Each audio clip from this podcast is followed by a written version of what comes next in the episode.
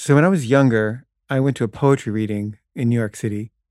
And, you know, it was pretty bad. But there was this one girl, she was a little like overweight, not very pretty. And her poems were exceptionally bad. It was just like every cliche you could think of was in them.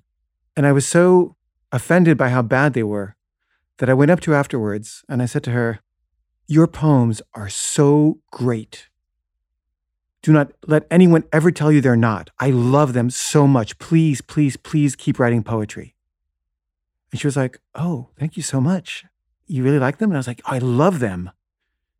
And she was like, Thank you. No one's ever said that to me before. And I was like, Oh, please, thank you so much. And, you know, it was me being sadistic.